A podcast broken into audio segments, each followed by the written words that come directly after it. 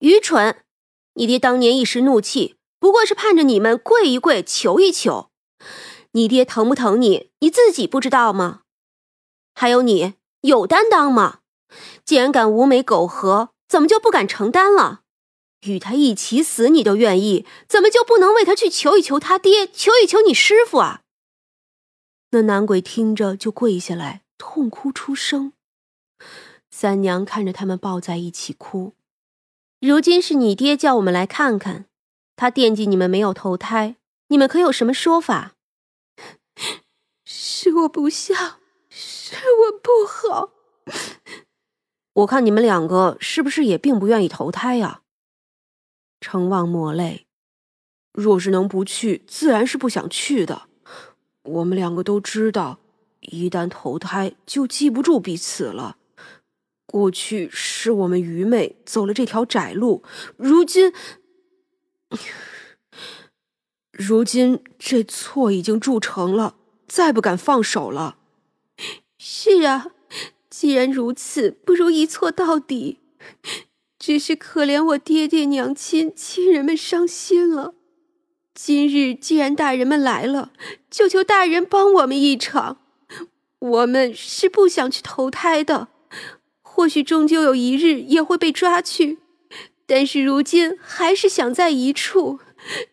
只求大人能给我爹爹托梦，他老人家年纪大了，再不要惦记了，以后就忘了我们吧。三娘看了他们几眼，也罢，既然是你们要的结果，我就满足你们。是，想必爹爹来找您也是要代价的，不知可否由我来付？那就取你的10年阴寿好了，今晚就给你爹托梦吧。以后啊，也不必困在这里，可以随意走动，到时候就去北方吧。北方的游魂极多，一时半会儿的倒也不容易被鬼差抓回去。两个鬼魂谢过了三娘和薛冲，薛冲牵着三娘的手。三娘觉得他们可怜吗？可怜又可恨吧。已经错了，想错到底倒也还是好的。若是如今再去地府，确实马上就会分开，倒是不值得了。如此看来，他们也不算糊涂到底。徐冲这回试着站在三娘的立场去思考问题，那就是生死也不是不可逾越的。人总是会死，死了却不会就此结束，或者人生生死死，转世投胎，在三娘的眼里都是很寻常的事。三娘，你多少岁了？三娘站住看着他，不到10000岁吧。薛冲啧舌，你以前说或许你是几千岁，那到底是几千岁了？按着你们人的算法呢，我也不过20岁，也就9000多岁吧。所以三娘才成年吗？那倒也不是，千年成岁，不过呢，龙族的生命漫长，也跟自己的神力有关。像我父王不知活了多少岁月，他自己啊只笼统的记得，也不过就是10来万年吧。像我大哥今年呀，应该有个6万岁了吧。我侄子呢，也就比我小个几百年。难怪，在你们的岁月中，如我这样的还真是一瞬间呀。那是以前，你以后也会有很长很长的寿命的。你呢，虽然依托凡间的树木，可那桃树是我用9天水浇灌过的。你呀，好好修炼吧，到时候啊，你会跟我一样的。薛冲心里知道那是不可能的，不过无妨。其实每个生命都会有尽头的，是吧？是啊，我并不想欺骗你。所有的生命都有尽头，那些上古的神最后都会化作山川河流，化作天地灵气，那个呀就是他们修炼的极致与尽头。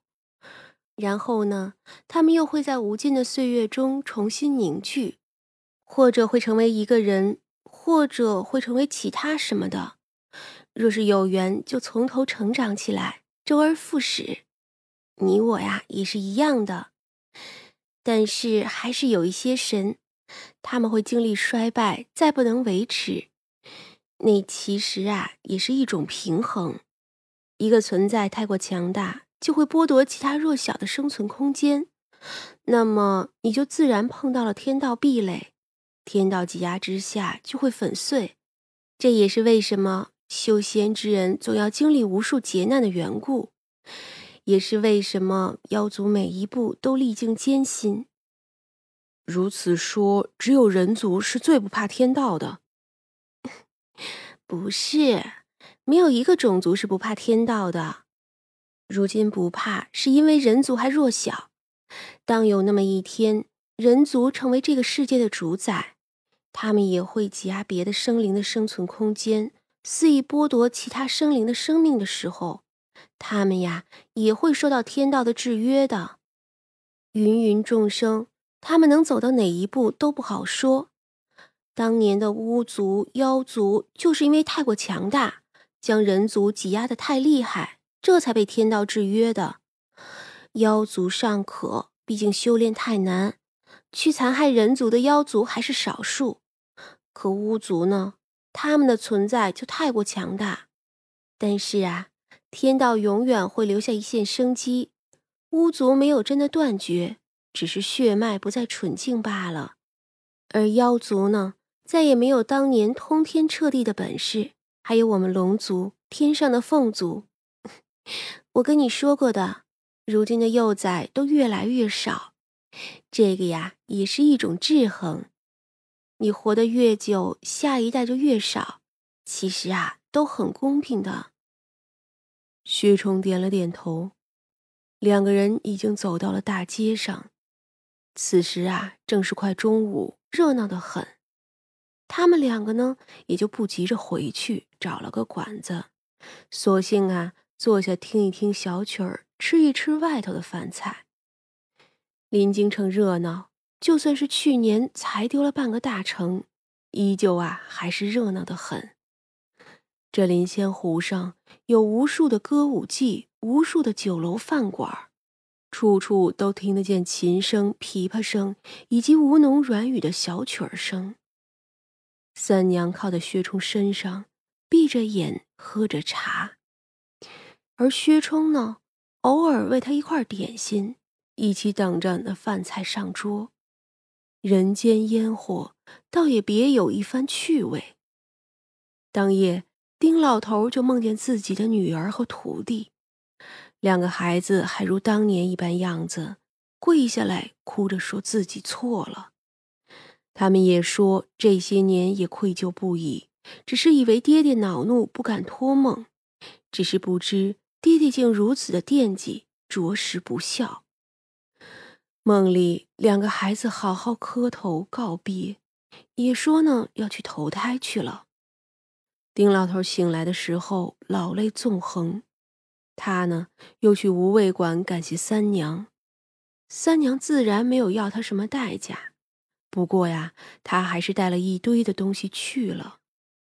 三娘呢也只是告诉他，两个孩子就要去投胎了，叫做父母的知道自己孩子漂泊，这个呀总不是件好事。